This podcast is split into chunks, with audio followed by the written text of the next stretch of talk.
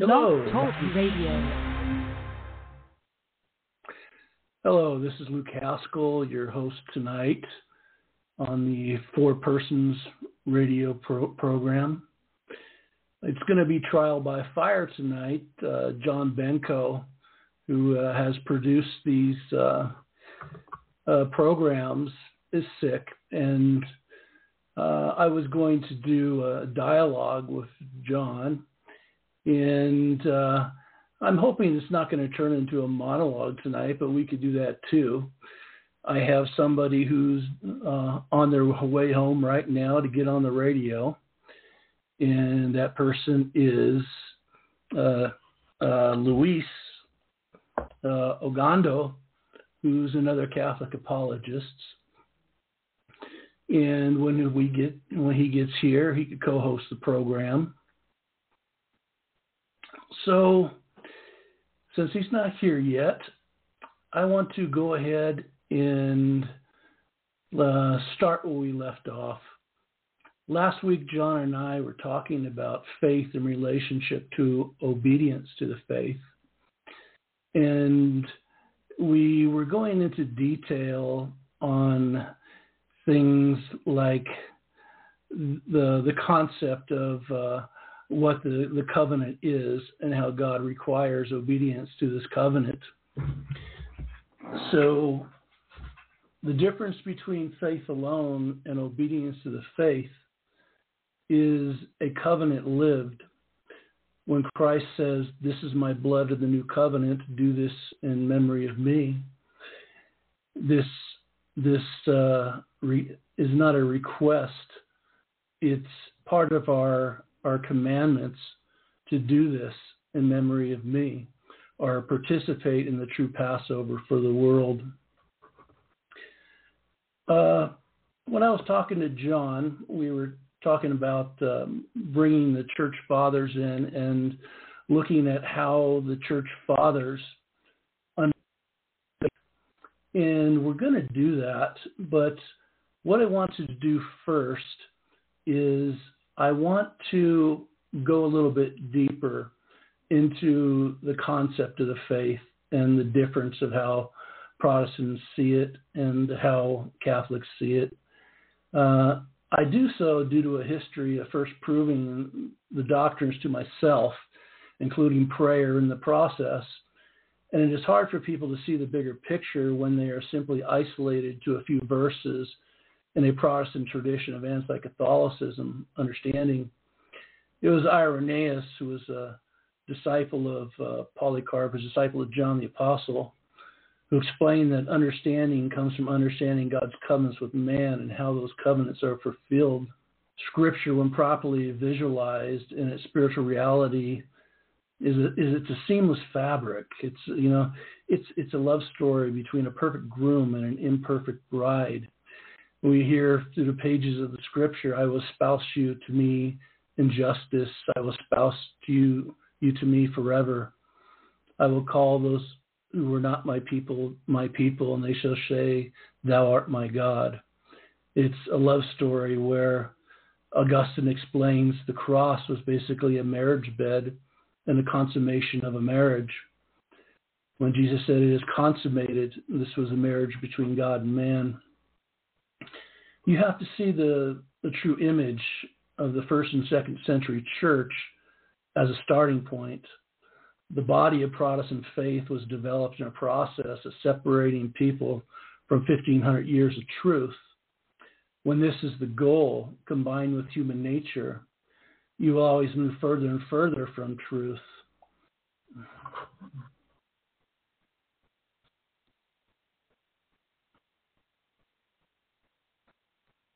Excuse me here.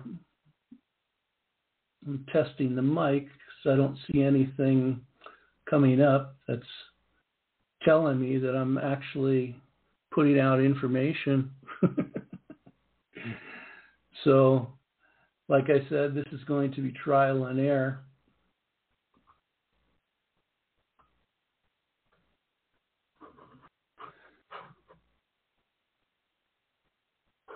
So, on the software I see here, It's it's not telling me whether the mic is working or not. So I'm going to keep on going, and hopefully that it's God's will that we're actually live, and I'm giving the message I want to give. Like I said, you have to see the true image of the first and second century church as a starting point. The, the body of the Protestant faith was developing a process of separating years of truth. Uh, I don't mean this to sound to be cruel, but I mean to be truthful. And you, know, you cannot have unity of faith. You cannot have people coming together without a union of truth. Uh, when this is when this is the goal, when the goal is is, is this separation uh, in the minds of the original reformers, combined with human nature, you always move further and further from truth. This is why modern Protestantism does not only look different from the faith of the apostles and their disciples, but it's actually worlds apart from it. Besides faith in Jesus as God who went to the cross and rose again, there are very few connections to the apostolic church. This is actually a sad state because when you create a new doctrine in fallen nature, such as faith alone and scripture alone. Uh, since it is created by man, it will always end up in entropy. Entropy in the in the uh, sense that we, we will go from organization to disorganization, and this disorganization has no has has no stop sign. So it just due to man's fallen nature, it just moves further and further from what is the truth. And this is why the you know the Protestant churches of today they wouldn't even be recognized by you know the original so-called reformers such as uh, Luther, Calvin, or, or Knox. Uh, Calvin actually thought there was uh, no salvation outside the church and says we must, you know, participate in the Eucharist. Uh, and uh, he believed that uh, these sacraments were an essential part of faith. The farther back you go, the closer you get to the truth. And the farther back you go, the more Catholics Catholic the schematics look. But we can go to the fathers for a minute here in the beginning of our discussion so we can touch on the father's understanding by also looking at how Jerome defined faith and works, which we will confirm further on in our talk as the biblical understanding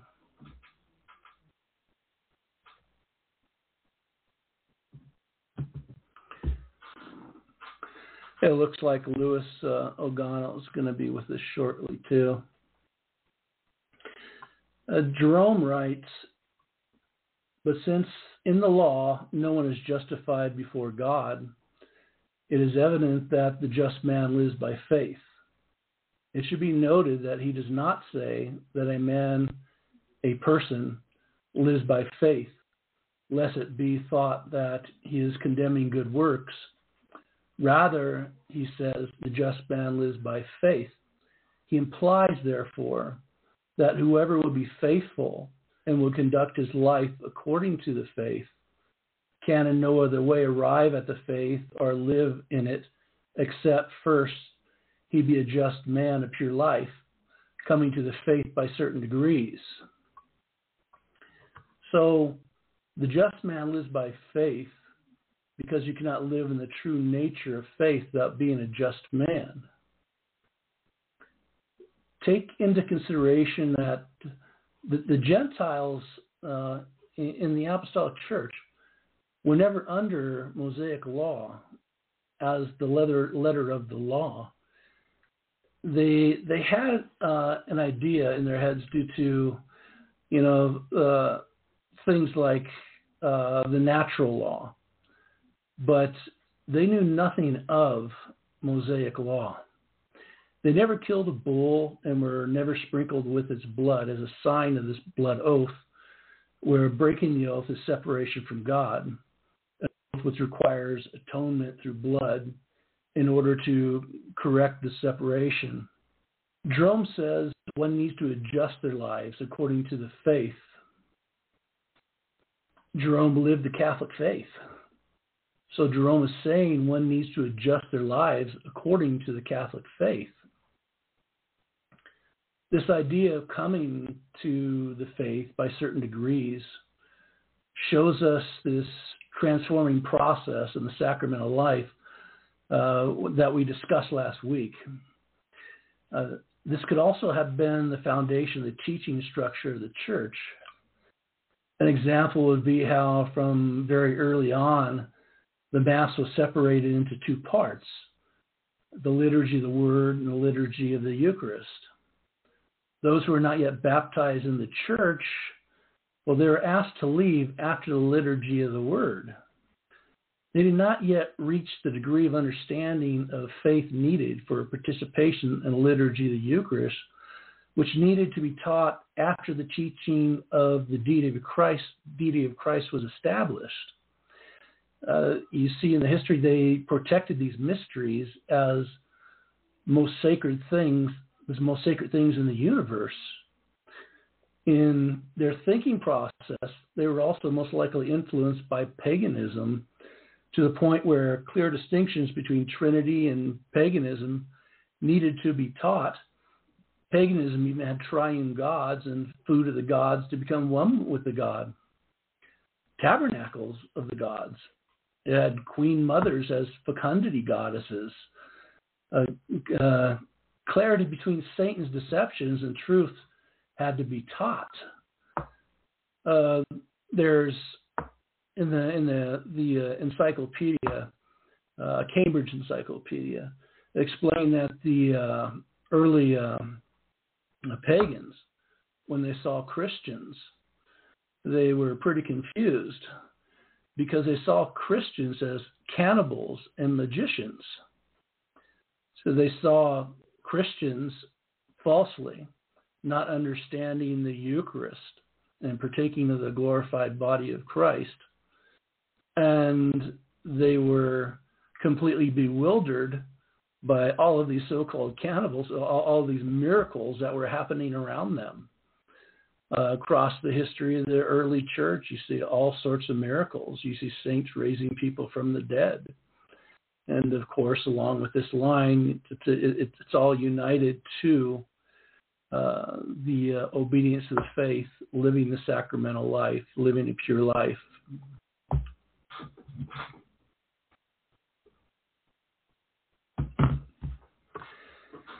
So, in Justin, Mar- Justin Martyr's first apology could be summed up as Satan created paganism to keep people from Catholic truth. Justin Martyr was around about 150 AD, and he uh, was first a pagan, and uh, he was searching for truth and uh, came to the conclusion that uh, the Catholic faith was the true for, the true church. Uh, he showed that it had the ring ring of truth. Uh, Satan created paganism uh, uh, uh, basically to keep people from Catholic truth. So, as I've explained in an earlier discussion, uh, the Didache, which was written probably about 70 AD, it's known as the teaching of the apostles. It gives us the earliest reference to what Jesus meant when he said, Give not what is holy to the dogs the Didache explains that no one is to receive the Eucharist until they are first baptized into the church, because Jesus said, "Do not give what is holy to the dogs." Uh, this right here is one of the earliest examples of what was known as the discipline of the secret. So you know, there's time periods in the historical records of of Christianity where when the church fathers were talking to people in their letters and they knew the letters took a long time to get from one place to another and they knew the letters could be intercepted then they would use words like symbol when it came to the Eucharist. And there were other times when there was direct letters between them and the catechumens. They would use the words the flesh of Christ. And so this uh, development in this discipline of the secret comes from Christ himself saying, Do not give what is holy to the dogs. They're given the most sacred mysteries of the universe and veiled the scriptures. Therefore, Paul writes to the church at Corinth if our gospel be veiled, it is veiled to those who are perishing. Uh, it was veiled to those outside the church. It was veiled to the Jews. It was veiled to uh, the pagans, obviously. I think this is Lewis coming on now. So I'm going to go ahead and bring this person with this specific phone number uh, on onto our uh, our radio here. Hello. It's me, brother. I, it's me, brother. I'm sorry about that. Oh no, no problem, Hello? Lewis. No problem, Lewis. You, you're my lifesaver. like like I was like I gave in my introduction, it's kind of a trial by air. You know, uh, John's sick, and and uh, I hope everybody uh, keeps keeps him in their prayers. And uh, but at the same time, John is sick. Uh, John gave me the opportunity because of uh, how overworked he is to uh, start hosting the show. And this is uh, It's- my it's first an honor. show actually hosting it. It's definitely an honor, and um, you definitely know what you're doing. Well, John, uh, you know, you've been beautiful in our conversations and, and messaging. I, I, I could just feel, you know, God's love in you. But uh, could you give a little bit of background of who you are and what you've been doing lately? Me? Yes. I've been expanding our membership for the and spreading the gospel. I mean, I'm a young Catholic apologist. I defend the faith whenever the faith needs to be defended, especially online. Um, like um, especially against Protestants, which are the main enemies of Catholicism. It's sad that you know, despite we both call ourselves Christians, that this has to happen, but ultimately it's not the fault of the Catholic Church that it did happen you know, all throughout history, I've learned that there have been people that have left the church thinking that they know more about the church. And um, at the end, all those people will eventually disappear completely on their own or eventually return back to the faith. And Protestantism is no different. So, yes, I'm a Catholic apologist. I'm a Knight of Columbus. I'm a man of the Catholic Church, which Christ started. And Yeah. um, okay, John. Uh, I want to go ahead and, and go into our format for tonight. And uh, uh, where I left off, uh, with this image Jerome provides, separating Mosaic law from charity, we'll begin to see how even when Clement says we are saved by faith, not works, uh, this is something Protestants always try to use against Catholicism. Uh, he's not referring to faith as modern Protestant, Protestantism understands faith. He understands faith according to a covenant relationship. And he, like Paul, never said faith alone. And of course, as we discussed uh, last week, John uh, John Benko and I, there there's no Catholic doctrine saved by works only. This is kind of uh, an argument that is produced, even though it's it's it's a nonsensical argument. Paul tells us when he writes in his letter to the Church of Galatia. Uh, uh, let, us first give context here. Uh, in many parts of this letter, he was addressing Jews in the church who were falling back into the letter of Mosaic law and ceremony and not understanding spiritual reality as being fulfilled in the laws written on our hearts in the Mass. Uh, he tells the, uh, the Galatians, but the fruit of the Spirit is charity, joy, peace, patience, benignity, goodness, longanimity, mildness, faith, modesty, content, uh, continency, chastity. Against such there is no law. And they are Christ, and they that are Christ's have crucified their flesh with the vices of concupiscence. When Paul is here, he's referring to the Mosaic law, the boast of the baptized Pharisees that uh, at the Council of Jerusalem, uh, these Pharisees were trying to get the Gentiles, you know, to uh, ex- continue in this Mosaic law. Galatians 5:22, Paul is showing the contrast between the letter of the law and a truly virtuous life, which is the foundation of Christianity. Of course, in many of these verses, we are going to end up repeating some themes, but calling them to mind, we uh, will help develop the bigger picture I'm attempting to convey. We'll, uh, we'll begin to build it up in layers here. Paul says longanimity, meaning long suffering with patience and endurance. The same Paul says, but I chastise my body and bring it into subjection, lest perhaps when I have preached to others, I myself should be cast away, become cast away. Uh, so Paul is, is also talking about suffering as part of living in the truth, and understanding the holy fear. Again, here we see the word concupiscence, or that propensity as creatures of fallen nature to fall into sin, which would include separating from the truth through free will, denying truth as, as it is revealed to the soul, in order to live according to our own passions.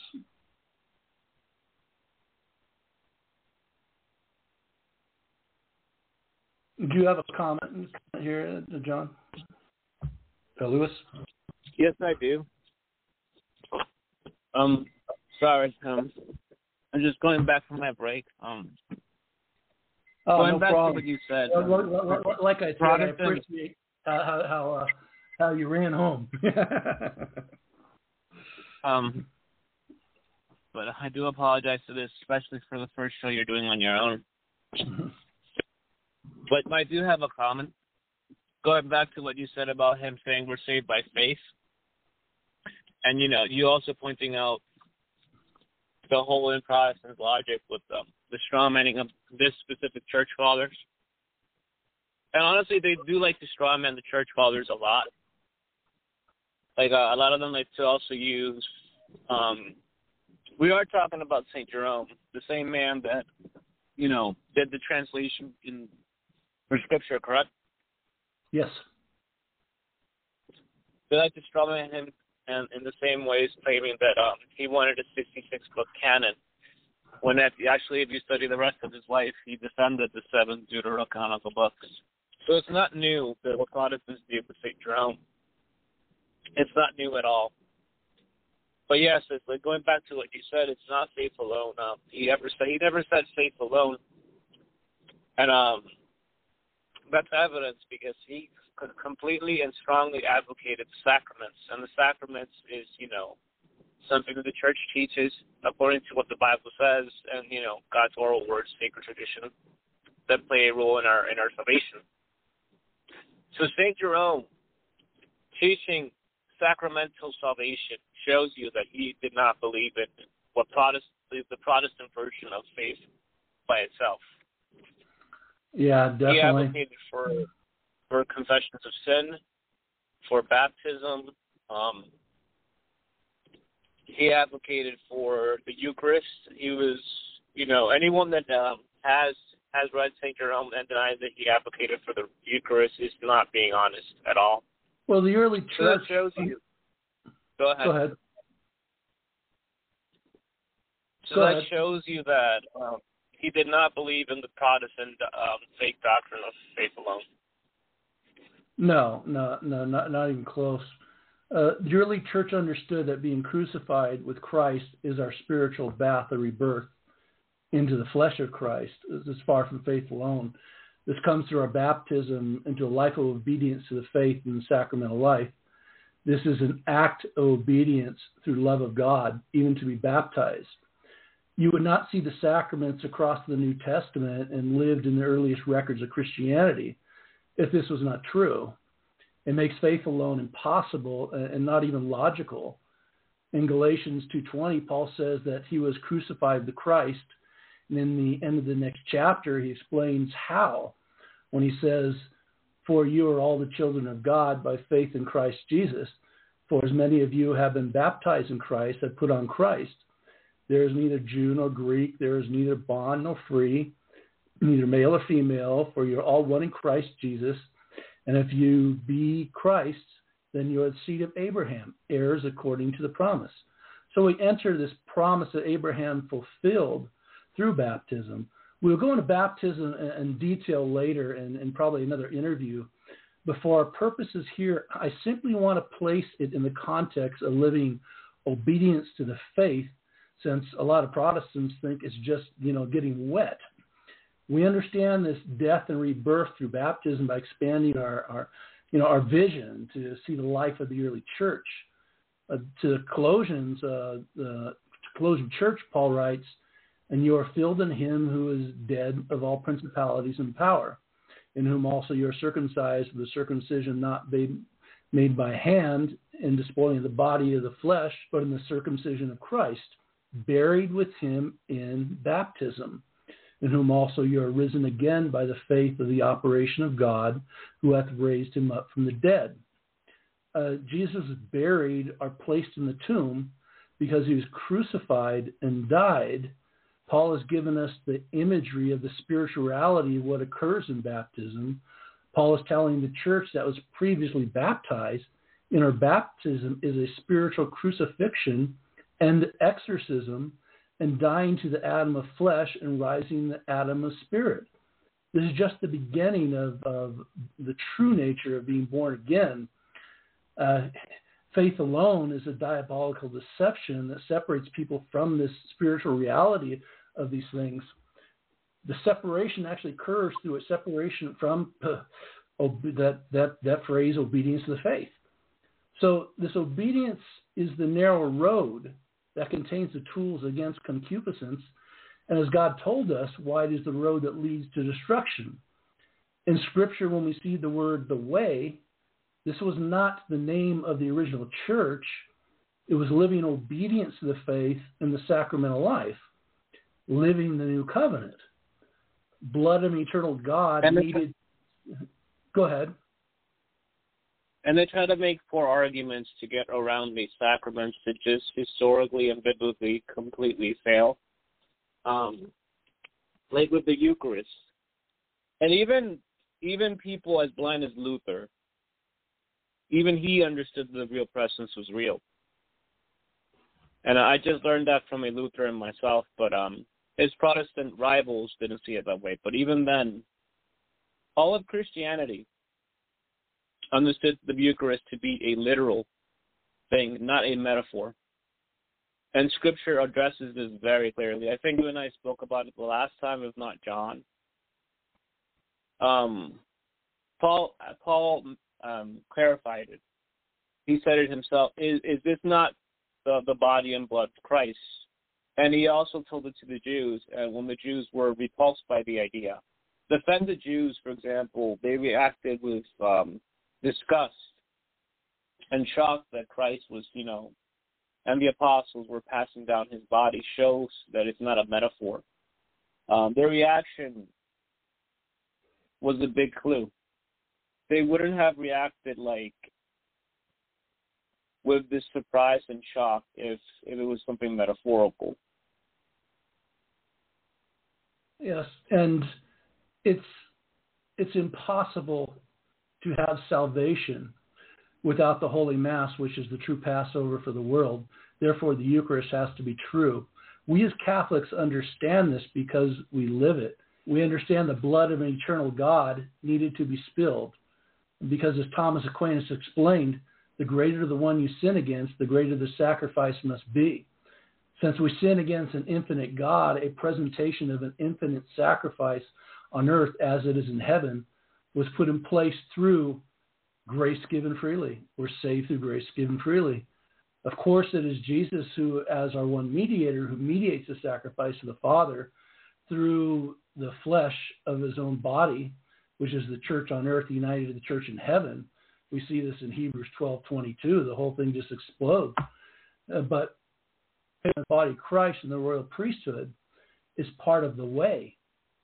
Uh, for our Protestant listeners, I should emphasize that this is not sacrificing Christ over and over again, but spiritual participation through Christ in the one sacrifice of Calvary through an unbloody memorial God called all Christians to keep in obedience to the faith. But yet they don't see it that way. And um, it's a lack of historical and biblical knowledge that leads them to believe these things. That um, they attack us, for example. You have Christ um, still on the cross when he resurrects. That is a reminder of his sacrifice. It's not that we don't acknowledge the resurrection. And um, it goes also goes back to their heresy of not having graven images, but even that was contextual. But that's a, another discussion. I'm sorry if I'm derailing. Yeah, it's it's when you're raised in a certain environment and you believe that the Holy Spirit is, is present in your environment, then a lot of times you believe that what you've been taught, your the scripture interpretation you have been taught, is influenced by the Holy Spirit, and uh, it's it's an emotional response. And yes, I believe the Holy Spirit, you know, comes comes upon Protestants, but outside of the pillar and foundation of truth, which is the church, Mount Zion, the reestablished kingdom of David, the Holy Spirit is primarily a manifestation of God's love, not an affirmation of God's truth. If if this were not true, then everybody would have the same faith as the disciples of the apostles who lived the Catholic faith. Let's look at, at a couple verses referring to the way so I can explain this further to our audience, and uh, we'll link it to obedience to the faith. In Acts 9 2, uh, uh, Luke tells us, and asked of him letters to Damascus, to the synagogues, that if he found any men and women of this way, he might bring them bound to Jerusalem. Here, Saul, uh, when he's a Pharisee, who later become Paul, identified Christians by a specific faith and practice, the way, not a name of a practice. In Acts 19:23, we see that uh, it reads about the time there arose no little disturbance concerning the way. And a faith and practice is how you identify specific groups. A faith and practice through all generations back to Christ is how you identify the true church. Acts 19:23 is not in the context of a name of a church, but in the context of practice, a practice Christians were living living the religion ritual of the new covenant is the way God established. So when Paul explained that it was a job to bring about obedience to the faith, he's referring to obedience to the faith in the way, the true faith and practice of Christianity of the universal church. Acts shows us a summation of the way when Luke writes, and they're preserving in the doctrine of the apostles and in the communication, the breaking of the bread and the prayers the early church had a clear understanding that con- even confession was part of the way. In confession, the spiritual blood is applied for atonement at the moment of absolution in the name of the Trinity.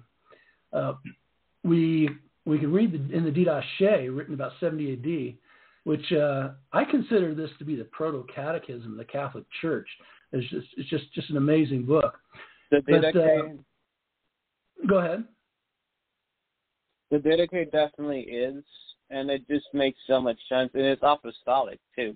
It's been proven to come from the apostles. Um, it explains scripture, so yes, um, we can definitely agree on that. And you know what the funny thing is?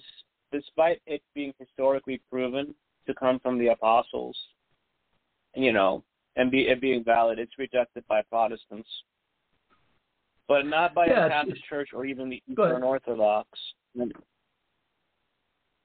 Yeah, it's kind of funny, but uh, you had the Protestants who put down a catechism when basically where, where our catechism comes from the uh, the the example of the Apostolic Church. in the, in, in the it says, confess your sins in church and do not go up to your prayers with an evil conscience. This is the way of life. It says, on the Lord's day, gather together, break bread, and give thanks after confessing your transgressions, so that your sacrifice may be pure.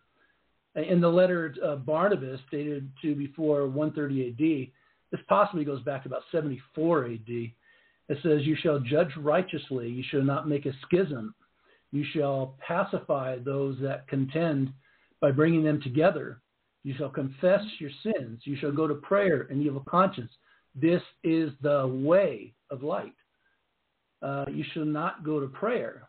They were dedicated to the doctrine and the breaking of the bread and the prayers, which is the liturgy of the Eucharist and the Mass.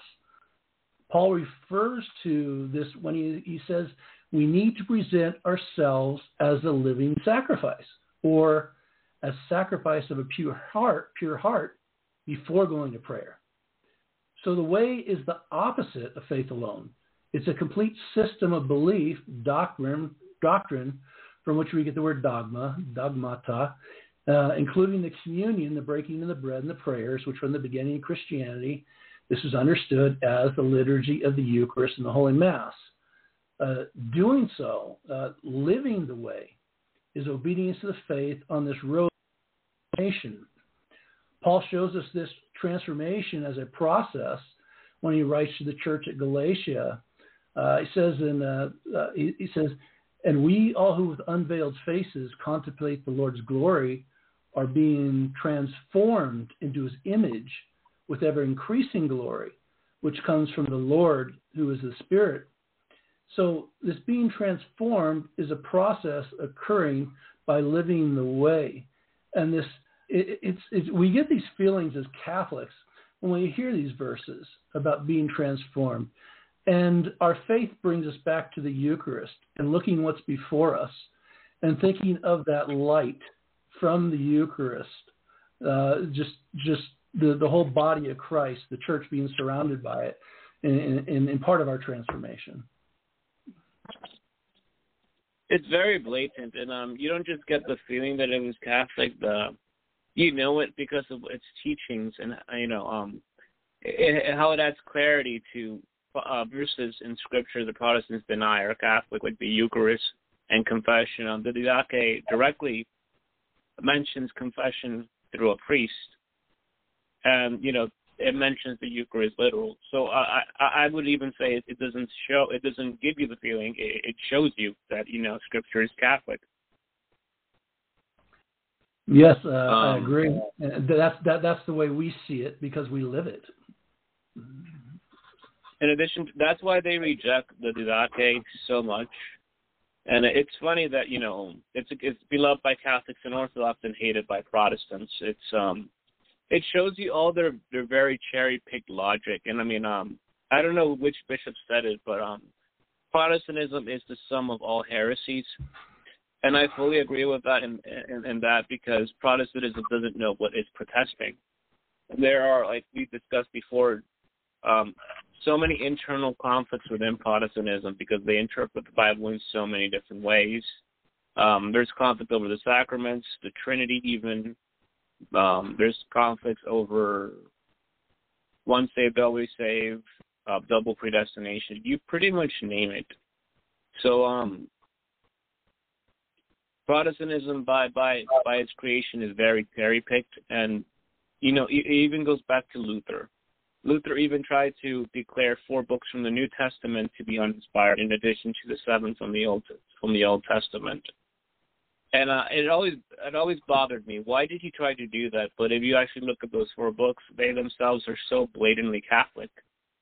Uh, Revelations it shows you people in heaven interacting with those on earth prior before the the second coming of Christ. Um, the the famous Book of James, which um, Luther hated pretty much the most, it teaches you that um, it's not faith alone that saves you; it's, it's faith being completed by our works that saves you. Uh, yeah, it's just uh, it's it, it just hurts hurts my heart because I got family members who are outside the church and and uh, they believe they're living a truth. it's I, I believe it also it, to find the truth is is truly a grace of God, and it just it just hurts my heart because you know concerning the sacraments, I mean they're all in the Scripture, they're all in the earliest history of the church, uh, they're all part of obedience of faith, they're all part of the new covenant Christ was established, Christ established. So he's not going to give us things that we don't need. He gives us things that we need. So in this transformation, we find help against concupiscence. On the narrow road of one of the great the greatest helps is the grace given freely, freely of the sacrament of confession. Obedience to this is what God knows we need as creatures of fallen nature, or else he would never have said, Receive the Holy Spirit, sins you shall forgive or forgiven it's a healing process that needs to be experienced in order uh, in order to even understand it.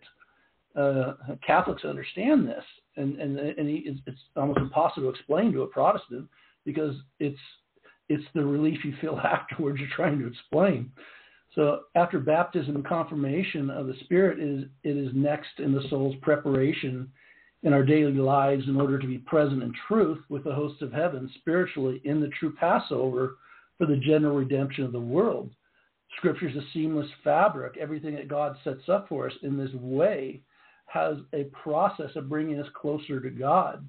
The process of even bringing us to the to the Eucharist in uh, in, in truth.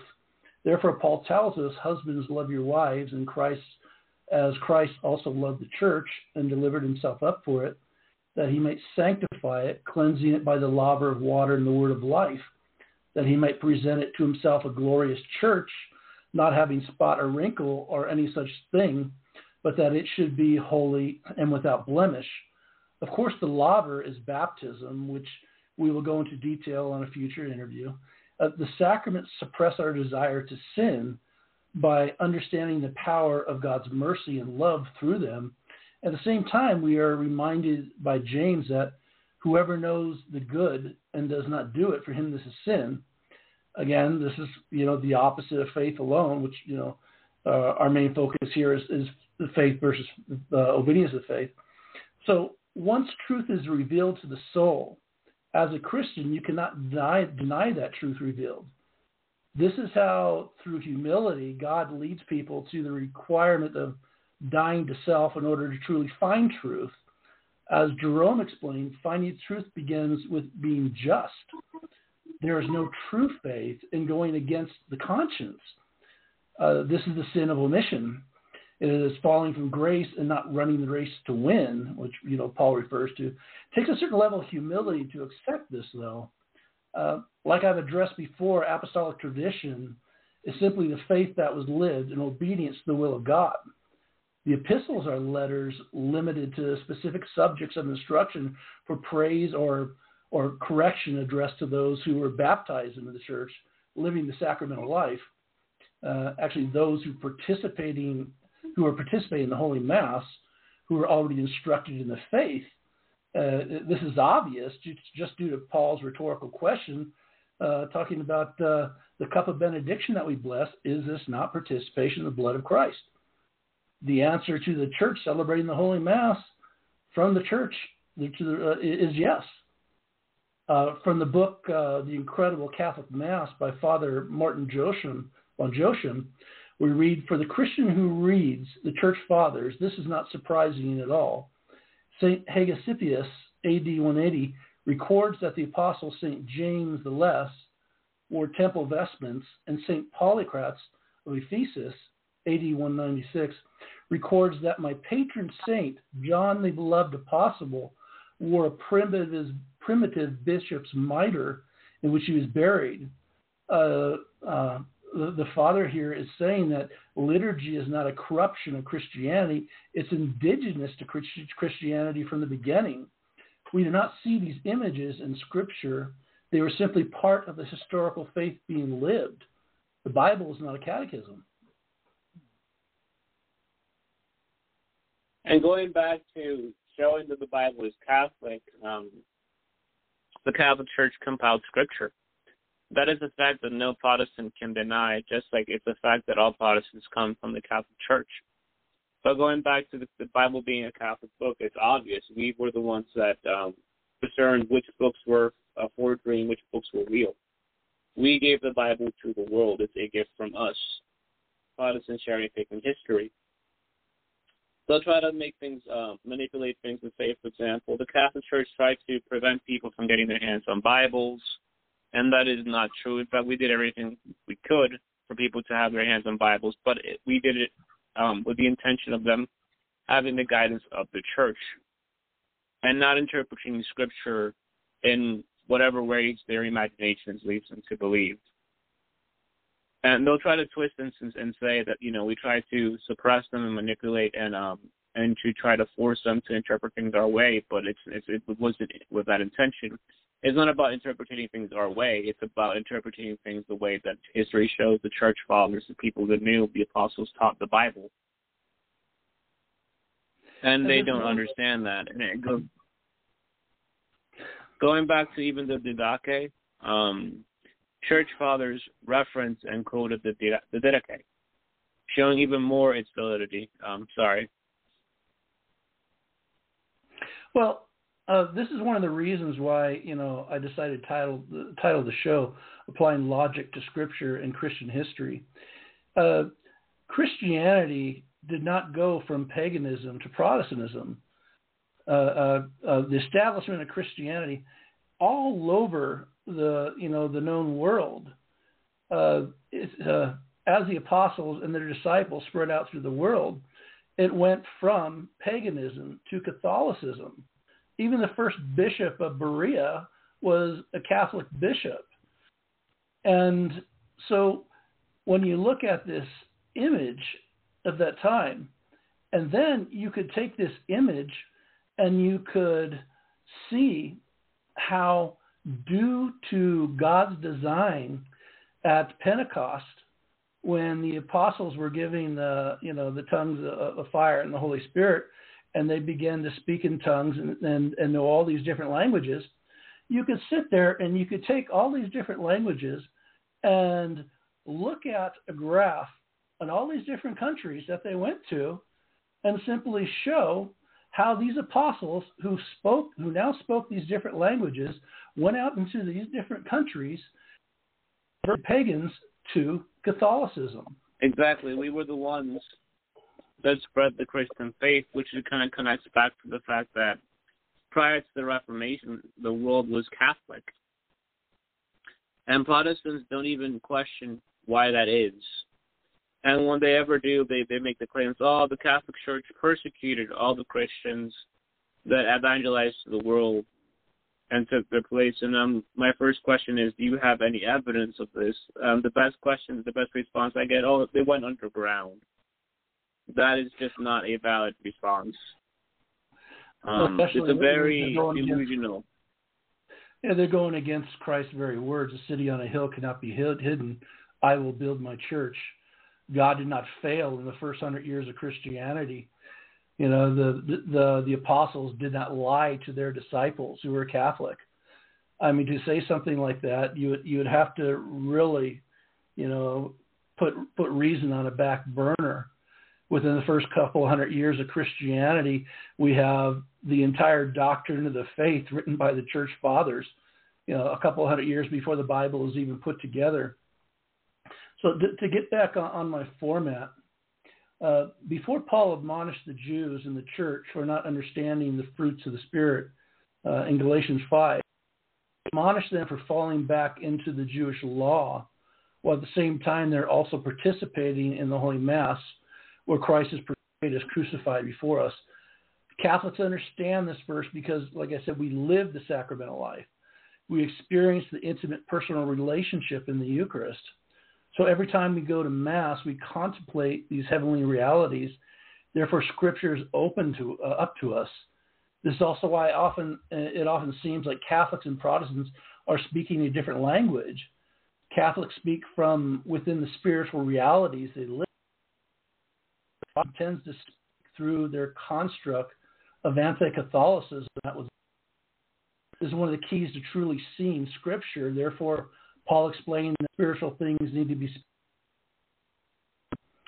Paul writes, O sent Galatians hath bewitched you, that you should not obey the truth before whose eyes Jesus Christ hath been set crucified among you. This only would I learn of you. Did you receive the Spirit by the works of the law, by the hearing of faith? So returning to the laws of flesh is contradictory to obedience to the faith, including participation in the Holy Mass. The truth, according to Paul, needs to be obeyed. There is no true faith outside of obedience to the faith. So when Paul talks about transforming grace, uh, this is for those outside the sacramental life, of course. If you live the new covenant, you would understand that he even does so in the context of grace given freely, freely of the Holy Mass, which we celebrate in obedience to the faith. So, Paul, who told us that the consecrated bread is participating in the body of Christ, and Paul, who explained that if you do not discern the body, you sin against the cross, also said, But even until this day, the veil is upon their hearts. But when they shall be converted to the Lord, the veil shall be taken away. Now, the Lord is a spirit, and where the Spirit of the Lord is, there is liberty. So the Eucharist right in front of us, as it was for the apostles in apostolic church, the true bread of the presence, which always must be before the Father. We fall into its light at every Holy Mass. We behold the glory of the Lord by looking upon our Lord in the Eucharist through faith and true understanding, not veiled in type. Paul is explaining that this veil has been removed for those in the faith. So we contemplate this divine condescension of Christ, which is the ultimate act of humility. It's just completely beyond human understanding, the, the, the love and the personal relationship here in the Eucharist. And this is what Paul was beginning to explain in Hebrews 9 when he began to describe the types and heavenly realities. But because this image is so profound and so spiritual and so uh, controversial to Jews who could influence the letter, Paul says, after, after just giving a brief understanding of the meeting tent, which is the image of salvation to the church in Christ, he goes, Of this it is not now needful to explain in detail. There's nowhere else in Scripture he does so. He does so to the church. Exactly. So we see an ongoing theme of works going along with faith and it completing faith. In addition to that, um, it doesn't get any more clear, for example, in the book of Hebrews, where Paul warns you what happens when you fall away from obedience to Christ and you stop doing the works of Christ. Um, Hebrews 6 4 6. For it is impossible for once for those who once had for them to once again be renewed again. For them, um, for them re-crucifying Christ um, along those lines. Paul yeah, made it and... very clear in the book of Hebrews that um, if you stop, if you stop repenting, and repentance is a work, and you stop doing the works of Christ, you can fall out of the Holy Spirit. Yes, and Lewis, our time is almost up. We got two minutes left here. So, uh, and next week, uh, I want to continue with the, obedience to, to the authority as obedience to the faith. And I really appreciate your time with me. You were a lifesaver. And I'd like you to lead us I out with a prayer. for not being better. Um, no, go ahead. No, don't don't say that, Lewis. Don't say that. But uh, uh, uh, we'd like to keep John John in our hearts who's sick, and I'd like you to lead us out with a prayer. In the name of the Father, the Son, and the Holy Spirit. Dear Holy Spirit, third person of the Trinity, we ask you that you descend upon us with all the love and grace of Christ, the, the Son, and God the Father. Please watch out for our brother John for his health. Please protect him and continue to use him as a tool as well as us in spreading your ministry and spreading your gospel and spreading the glory of your church. Help us to be charitable to our um, to those who have left your church and to show them with grace and love that it is only through your church that you get the fullness of the truth and you get um, to experience you, Jesus Christ, who are who is our only Savior. Please heal John in any way that is impeding him in his health. And please heal those who have, for one reason or another, gotten a fake perception of the Catholic Church and allow them to return to the church you created. Forgive Thank us for you. anything. Um, forgive us for Oh. any sins that we have trespassed against you. Um, in the name of the Father, the Son, and the Holy Spirit. Amen. I, I, I'm I'm sorry. I didn't want to cut you off, but we only got like 20 seconds left. Thank you very much. Uh, you're a lifesaver, Lewis, and God bless. God bless you too.